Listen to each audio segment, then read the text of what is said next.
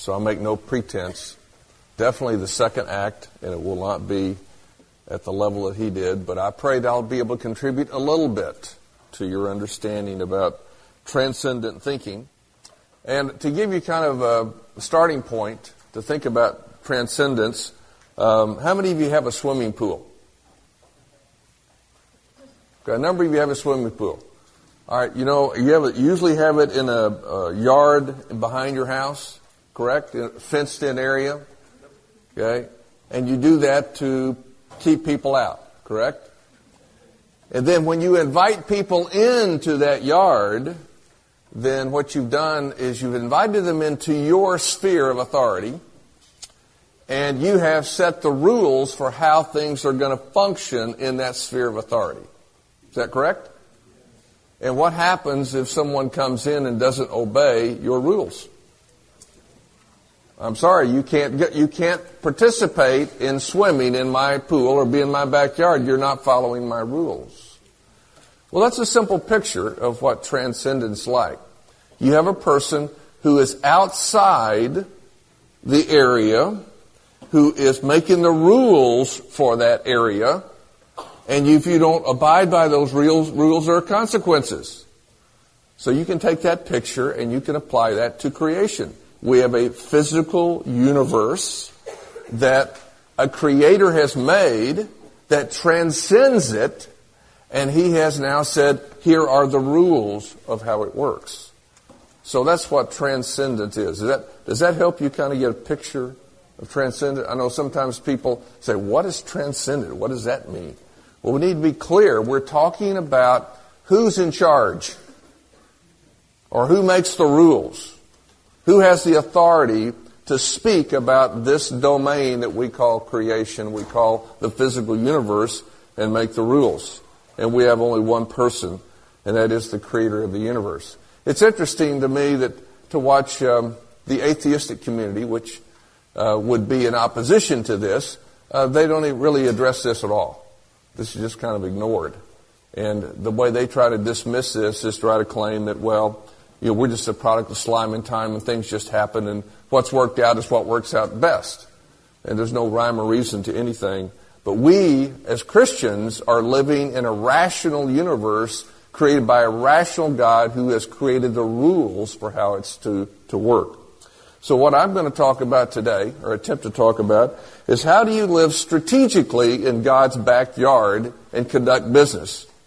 So what are His rules? And I'm really just going to give you one value today. I'm going to try to keep it very simple. One value that I think is a key to being successful in the workplace. Now, how many of you work? Okay?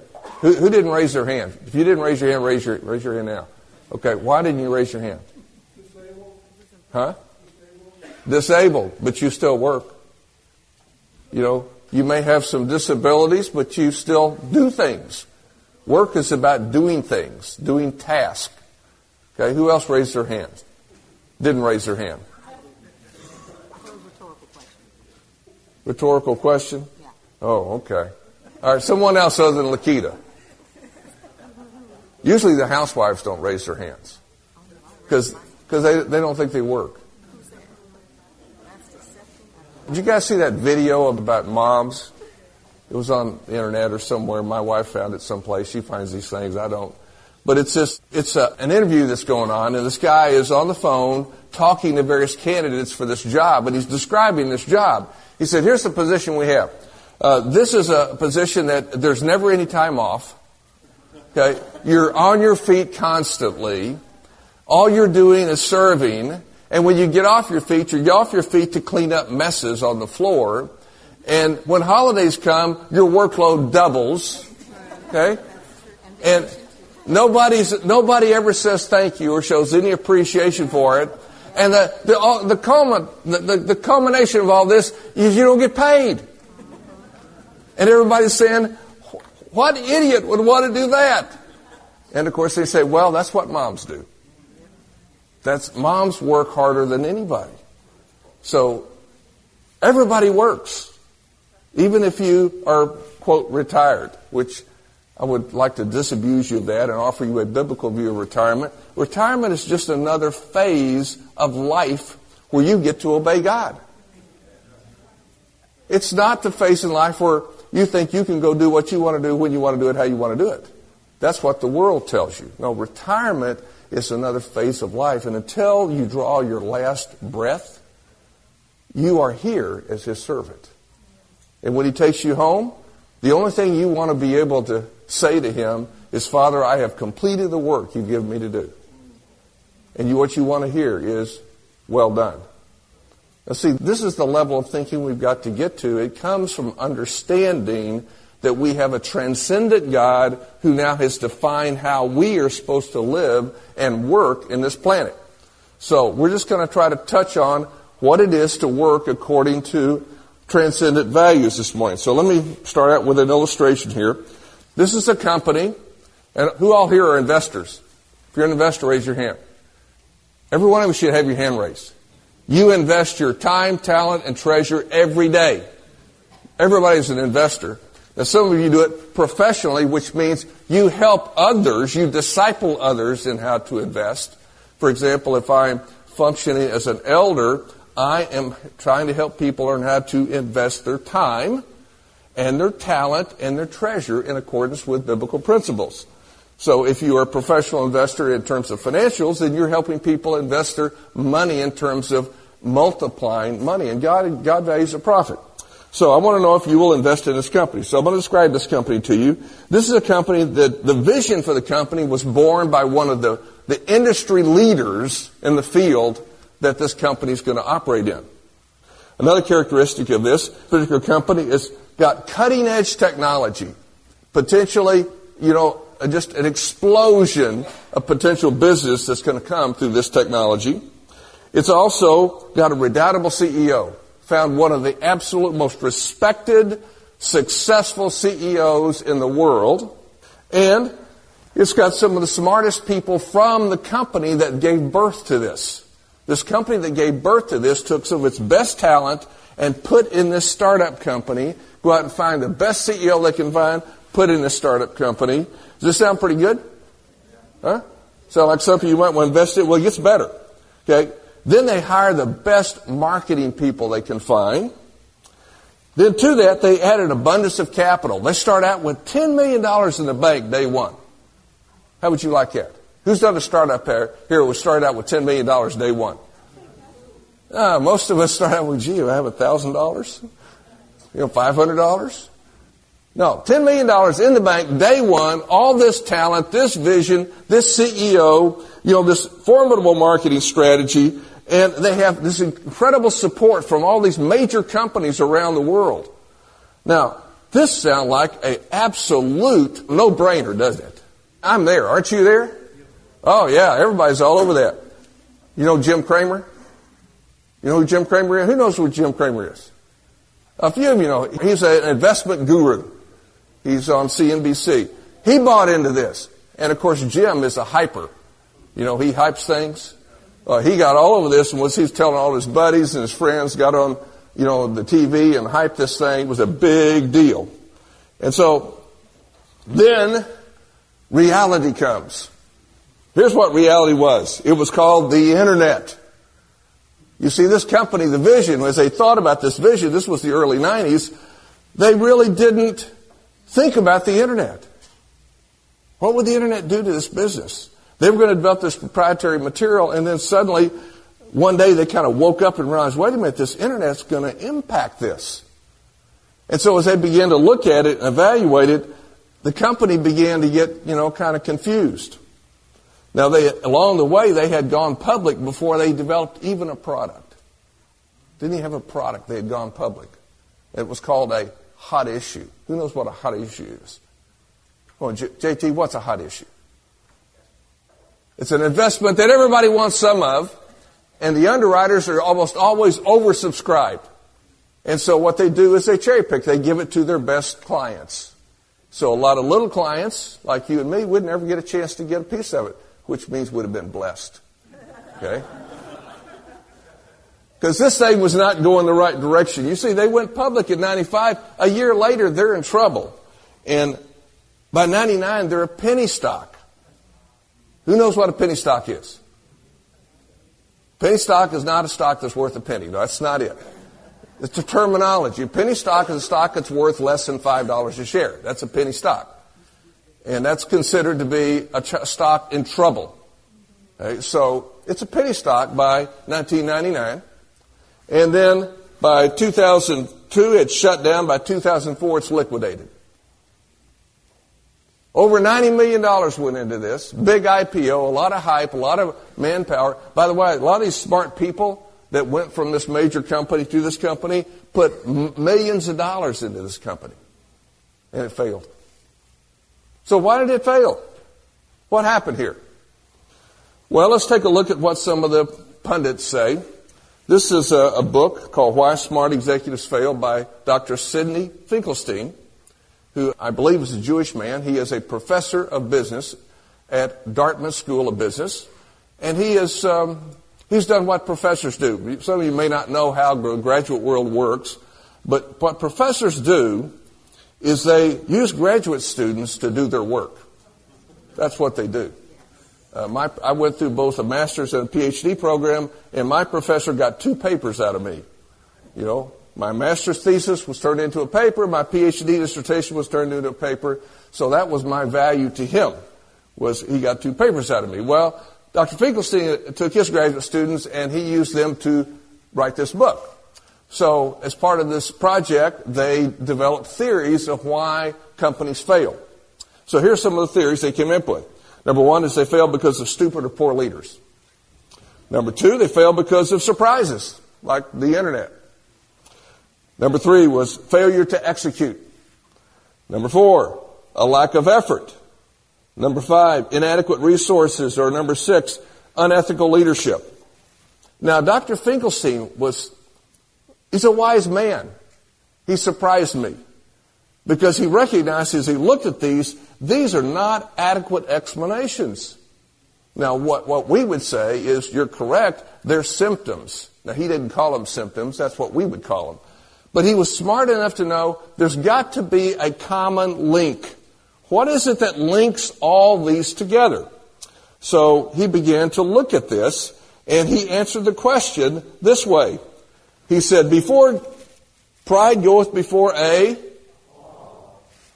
Now where do you think he got that? Huh? Where do you think he got that? Well, this little Jewish guy apparently was taught the Old Testament. And he read the book of Proverbs. He found in Proverbs 16 verse 18, pride goeth before destruction and a haughty spirit before a fall. So he reduced the core reason for failure by smart executives to one thing. Pride. Now that's pretty amazing, isn't it? You know, one of the things that, that always fascinates me is when Jesus entered Jerusalem. And he's going in, and the religious leaders there are saying to him, you know, these, your followers are here are praising you. You need to tell them to stop praise you. You know, they're singing praise to God, Hosanna to the highest, all this going on. And the religious leaders are not happy with this, so you need to tell your disciples to stop it. Remember what Jesus said to them? If I tell them to stop, then the stones will cry out. The stones are, represent inanimate objects that don't have the capacity to cry, but the, the will of God is to reveal truth so strongly that even inanimate objects, you know, will be used. So what, what I see in that is a picture that when we as professing Christians are not true enough to the truth of the Word of God, God will raise up a pagan to bear witness to it. So I think on some level, Perhaps this is what's going on here. That Dr. Finkelstein is articulating a truth that we believers have not done a very good job, job of articulating. We probably have tended to fall into the camp of coming up with one of those six or seven reasons why smart executives fail. And God says, no, you don't get it. I'm going to send this little Jewish guy here, and he's going to tell you the truth. The truth is, what's, what is the root of all of these business failures? It's always the same. It's pride. It's pride. So if we want to get past this, and to live well in God's universe, then what do we need to do? We need the opposite of pride. Would you agree? Yeah, we need to do it differently. Pride is not leading us to a result that we want, and we all want to have a successful business in terms of profitability, correct? Are you awake? Okay? I mean, you want that? Yeah. Those of you that are stewarding businesses, you want that. Those of you that work for businesses, you want your businesses to be profitable so they can pay you your paychecks. So we want profitable enterprises. Well, how are we going to do that? Well, when we remember this reality that God opposes the proud, then I want to find organizations and I want to utilize organizations. I want to be in organizations that are humble. That are humble. Now, what does the word humble mean? Well, it's interesting. If you look at the uh, Greek word that's translated humble, it literally means to get low, to make low. So, in one definition, is to reduce to a plane. Okay, it's basically to eliminate all thoughts and actions that rise up against the transcendent principles and values of God. That's a good way to think about it, isn't it? Anything that rises up against the transcendent principle or value of God. So anything that's not sound theological thinking would be something you want to make low. You want to humble yourself there. Humble yourselves in the sight of God and he will lift you up. James 4 verse 10. Now, what I want to do is talk about humility. This is the one thing. We want to just do one thing here. What, Curly said? One thing? One, here's the secret. One thing? Humility. Humility in the workplace. Humility in churches. You agree? Do you see humility in the leadership of your church? Really? Think about that. You know, I look at the situations I've been involved with over the years. I, I see a lot of pride going on. I see a lot of presumption. I see a lot of thinking that we know we have the answers.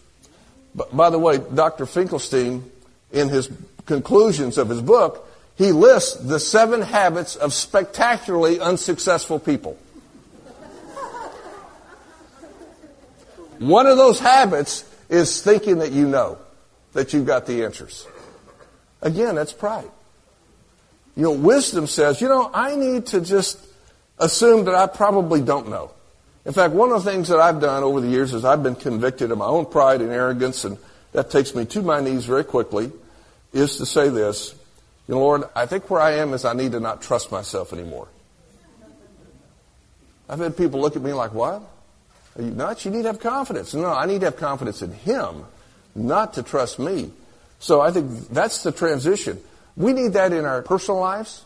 We need it in our families, how we relate to our spouses. We need to be very humble and be very quick to listen. That's one of the things I've really had to work on because I kind of thought I knew. And my wife is showing me repeatedly, I don't know what I think I know. So I need to get really low there and really listen. Likewise, in our Christian communities, we need to, we need to recognize we don't probably know what we think we know. We need to really ask the Lord, show us what the truth is. We want you to define truth and reality. And then our companies, our businesses. You know, it's not about money. Business is not about money. The reason you're in business is because God has called you to be in business. The reason you work is because God has signed you there to be His person. The reason that you serve in public policy or in some political office not because you want to be famous or you want to be influential. It's because God has put you there. And so when you begin to see, okay, God is very sovereign, very intentional, he puts us where He wants us to be, to do what He's called us to do. We've got to follow His, His basic rules of His universe. And one of the most primary rules of His universe is humility. And one of the ways you can really easily see that is what happened in the garden. What happened there? What did they do? They got proud. Wasn't that what it was? They rose up and opposed the transcendent principles of God. Well, what's in Adam and Eve is in us because we're their descendants. So our job is now to get low and get humble about how to walk in God's universe and to not trust ourselves. I mean, the older I get, the more clear it is to me. I need a lot of help in discerning the will of God. A few years ago, I was teaching a class at our church, and we got to a discussion on being in community. And there was a man there in the group that you could tell he was having a total disconnect with this discussion. And it got, came around to him and his time to talk, and, and his comment was, you know, well, I figure that if I need to know something, God's just going to tell me directly. That was his mindset. Well, sorry, one of God's transcendent principles is community. The first thing in Scripture that's said is not congruent with God is in Genesis chapter 2, where it says, It is not good that man be alone. So right there, he tells you, you need to be a community.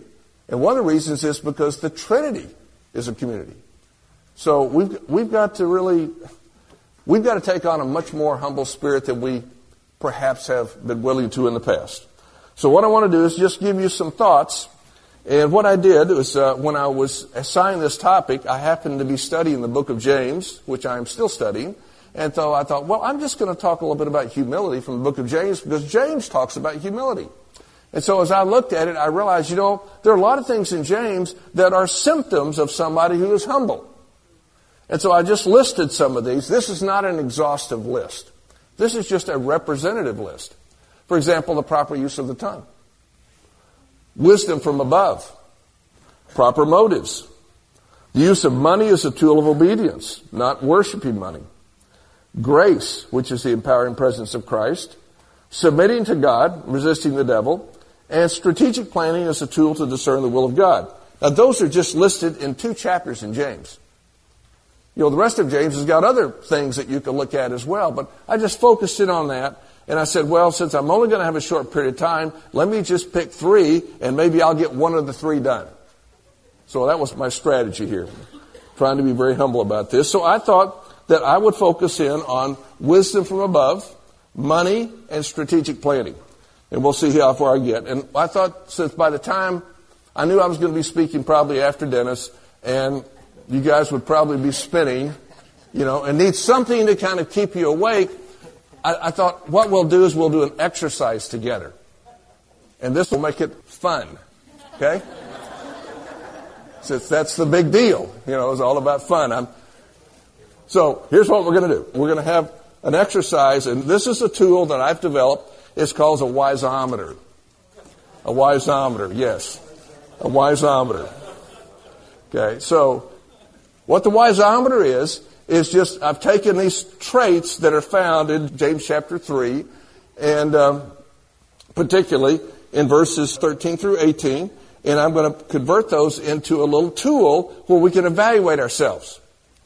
So let me read this text here, and then we'll look at the tool, and I'm going to give you a suggestion on how to take the tool. I'm going to give you a humble suggestion on how to take this tool.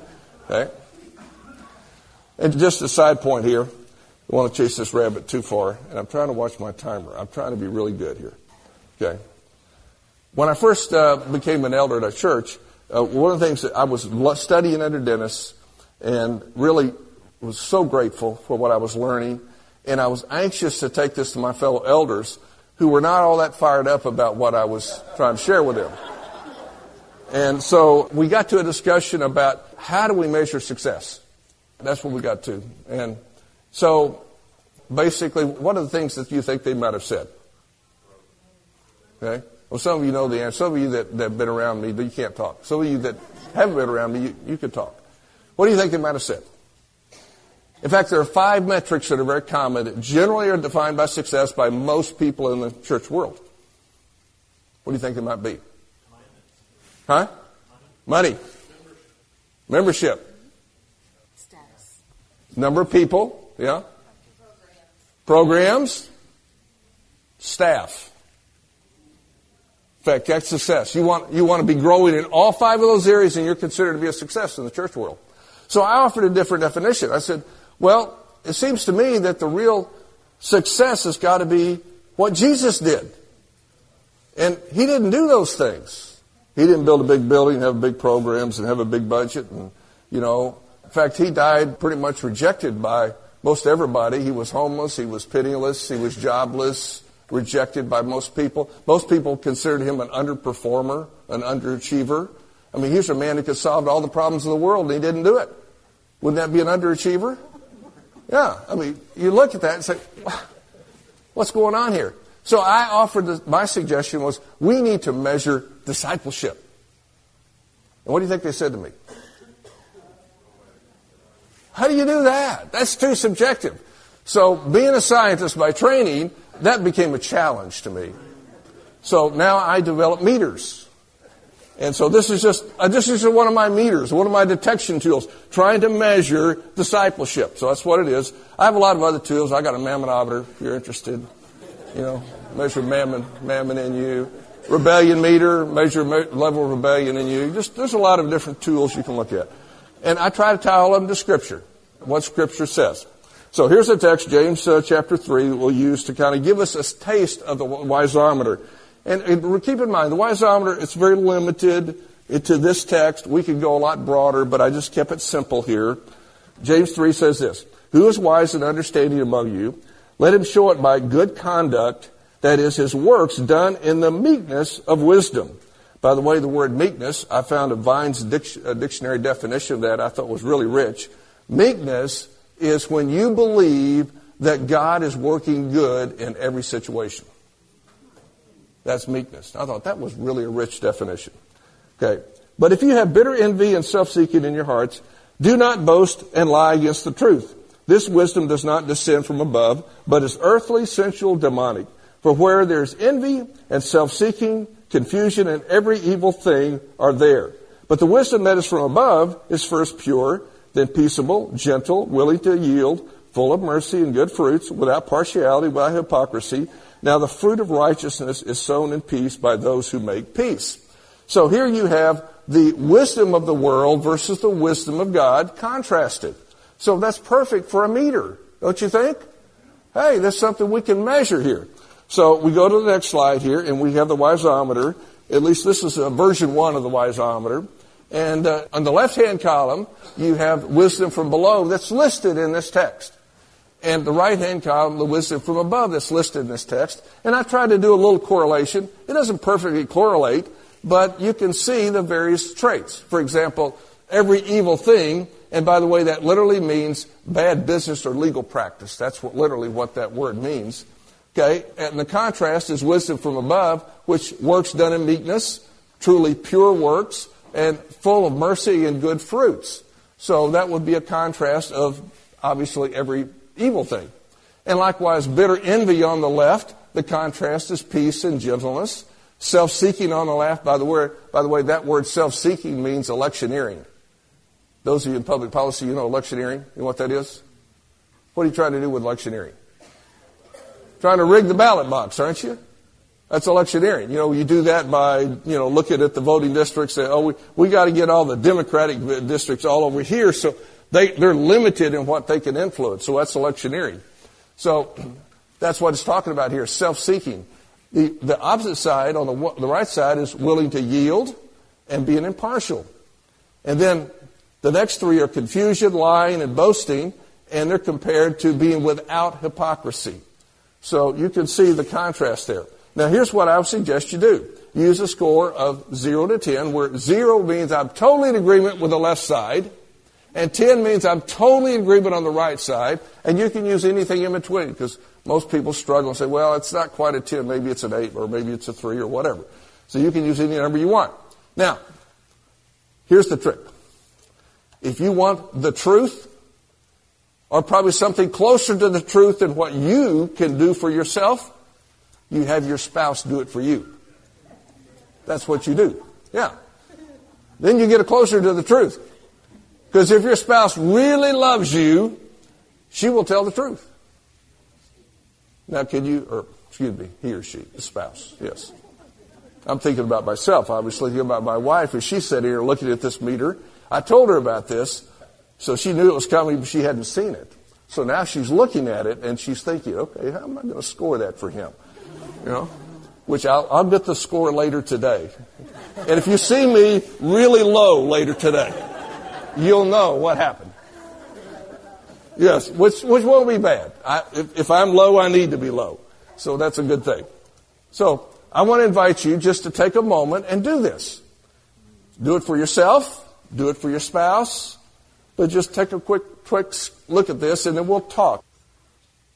It's okay. Time's up. So, anybody get through? Evaluate yourself or evaluate your spouse. Okay, we got some scores here. Who scored 100? Anybody score 100? Huh? Yeah.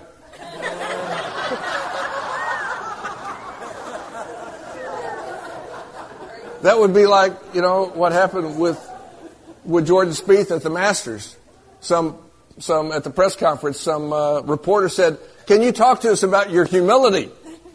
He says, "How can I do that?" so nobody made 100. You might make 90. 90 or above. We, we got one. You say yes and she's denying it. You know something? I know you. I believe her. oh, but I, but I still, I believe her. I believe Michelle, I believe you. Totally believe you. All right. Anybody make 80 or above? 70 or above? It's a Christian audience. I guess they're just not going to respond, huh? Anybody get a number? You did. You want to share your number? 40. All right. That's, that's probably a pretty good score. It's a pretty honest score. You know, where most of us really are. If, if you really, would most of you agree that you're probably going to be scoring pretty low on this? So what does that tell you? What's the takeaway? We need a lot more transformation, don't we? We're a long way from thinking biblically. Uh, and let me just, this is one of my favorite texts to use in, in training about how to view competition. You ever thought about this? Remember, I shared this one time with people. I said, this is a great text to look at to think about how to, how to view competition. Somebody came up to me last, yes, last time and said, what are you talking about? Well, competition. How do you view competition? Hmm? Kill? The enemy? You know, don't we do, that's what we say. That's what we're trained. That's how the world would view it.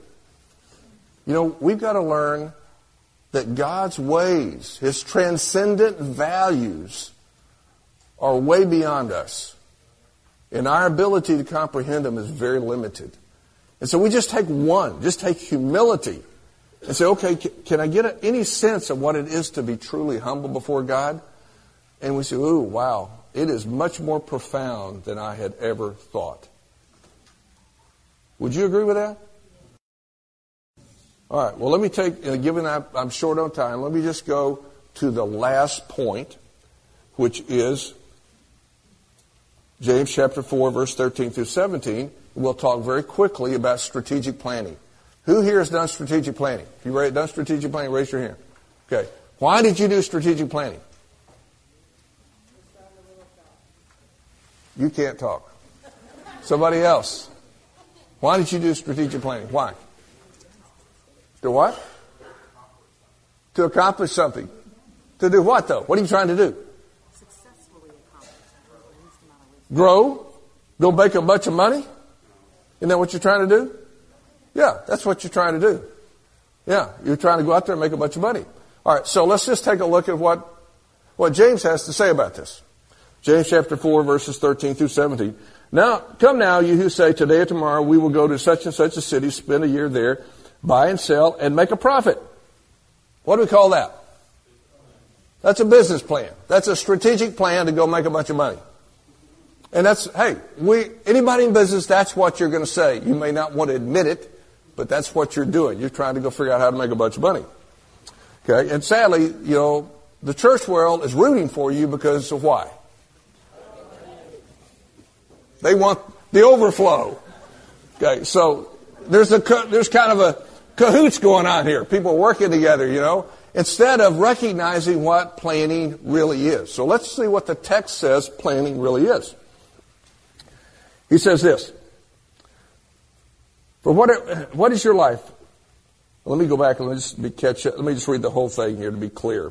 Come now, you say, today or tomorrow we will go to such a city, spend a year there, buy and sell, make a profit, whereas you do not know what will happen tomorrow.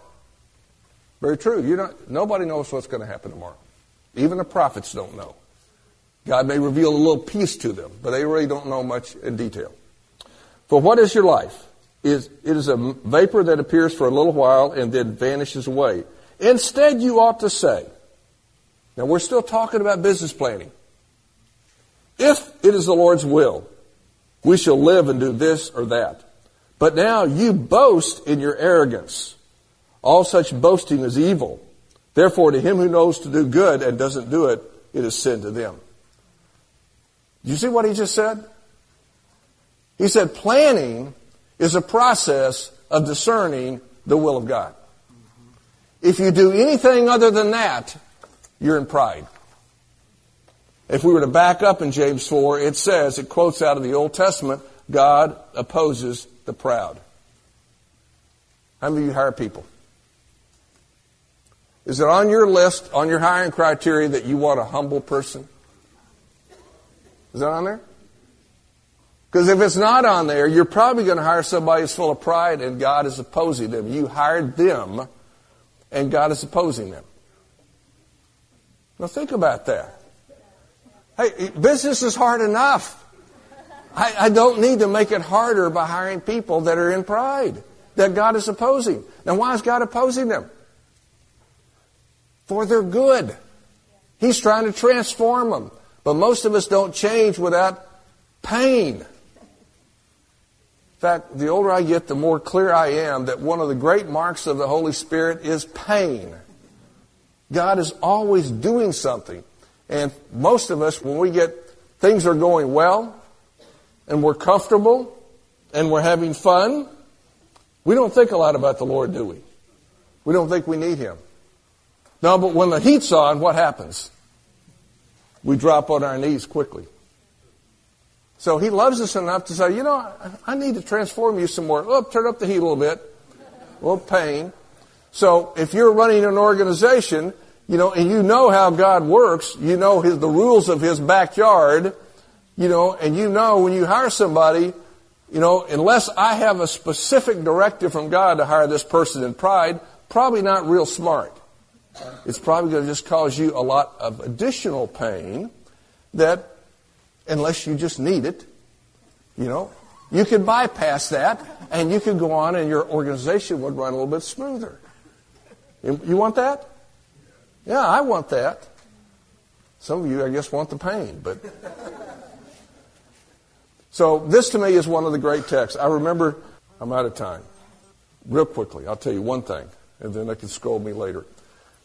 I conducted a planning session for a client 15 years ago, something like that, and I had come to this understanding about what strategic planning really was.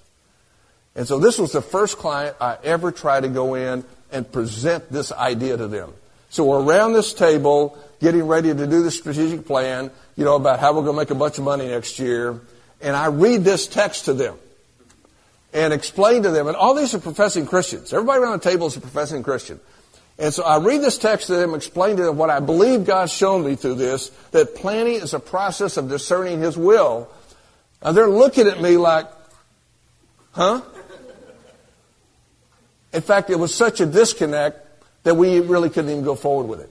They had no ability to connect with idea.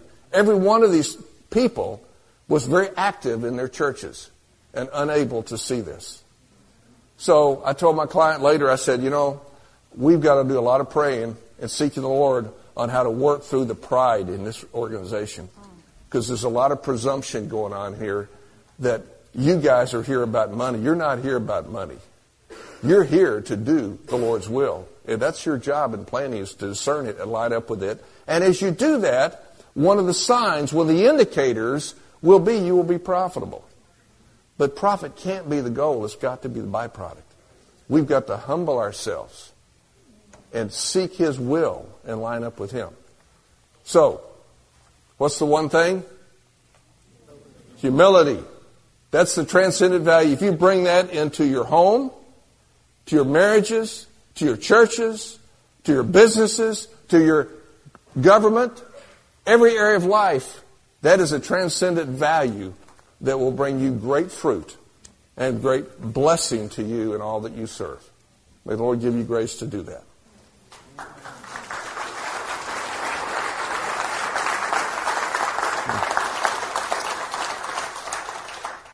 This is a copyrighted program of Go Strategic, Santa Rosa, California. Unauthorized reproduction is prohibited. Go Strategic is an international non-profit organization that educates and equips leaders and others for effective service and leadership using biblical principles. For more information, visit us online at www.gostrategic.org.